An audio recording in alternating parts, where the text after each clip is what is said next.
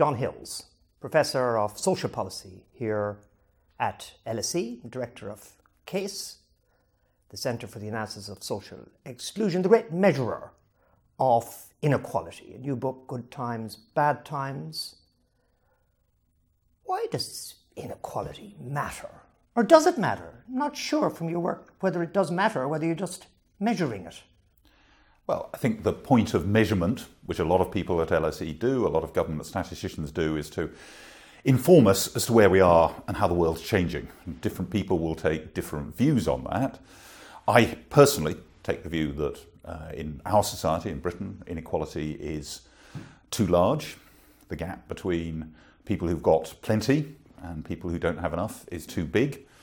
And there are things one can do about it. But there are other people who take different different views of that and who are interested in different aspects of the problem. I think our role as as academics is to try and put the information in front of people as clearly as we can to get across to a big audience so that people are thinking about policy debates, thinking about making policy in the light of, of evidence rather than, than the light of myths. Yeah, but your book, in a way, is saying, look, we need equality because you lot who think you're rich and don't think you pay a penny towards the state are going to need it later. So it seems to me there's a little bit of a pragmatic argument there about everybody needing it. So it's not a moral argument you're making, it's a sort of prudential one, I think, insofar well, as you're against it. There are two, there are two different sides of this because uh, as is sometimes forgotten, welfare states have got two different functions.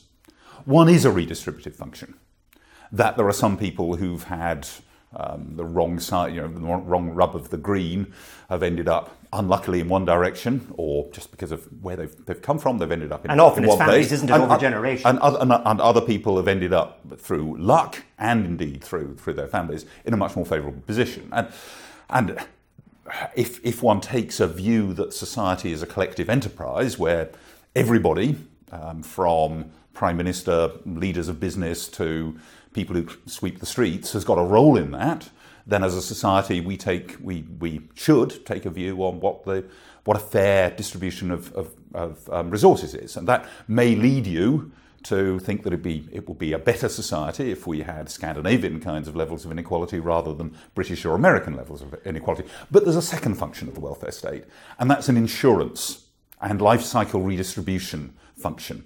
And in fact, it turns out that that's most of what the welfare state does. Of the whole social security and tax credit budget, only one pound in every £12.50 is going on people who are out of work, of working age. You can't get big savings from that group um, unless you're really horrible to them and create a lot of hardship, somewhere along the line, the rest of us are going to have to pay more or lose those kind of services that we all value, like schools, pensions, and, and education. Is there a problem here about people who actually are doing rather well in the system and they're not so bothered about fairness, though they're going to pretend they care about fairness? And they're going to take from the health system and the pension system when they're a bit older, and they feel no need to give any of their hard earned cash up when they are earning. How do we meet the problem that this is just crocodile tears for the disadvantaged and not real change? Well, I think one of the pretenses in this is where people say that what they care about is equality of opportunity, whereas interfering with um, with, with inequality of outcomes would get in the way of the market.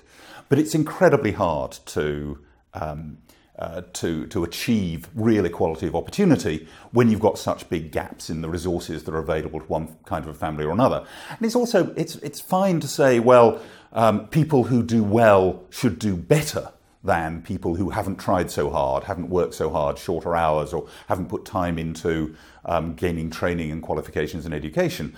But that doesn't tell you how much more they should be paid. Did part of you feel taking a knighthood was a bit of a betrayal of the egalitarian agenda? I think that in academic life, we're used to people having particular titles as a cheap way of recognizing what people have done. Uh, now, I mean, there are absurdities in being a knight of the British Empire when there is no such thing as the Which British you are, Empire. a knight of the British Empire. Indeed.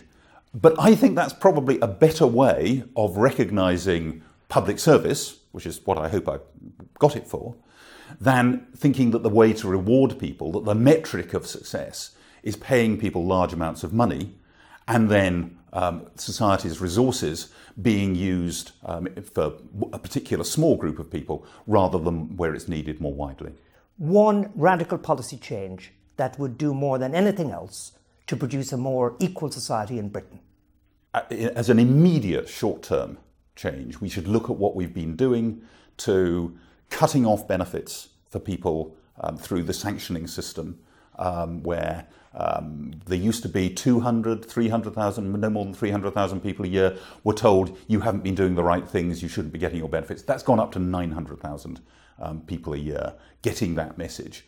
That may be invisible to a lot of people um, in, in power, but it is having huge effects on people's lives. And you see some of the effects of that in the number of people turning up at food banks needing food parcels in a country which I once thought had a safety net which covered us all. John Hills, thank you very much for subjecting yourself to the Gearty grilling. Thank you very much.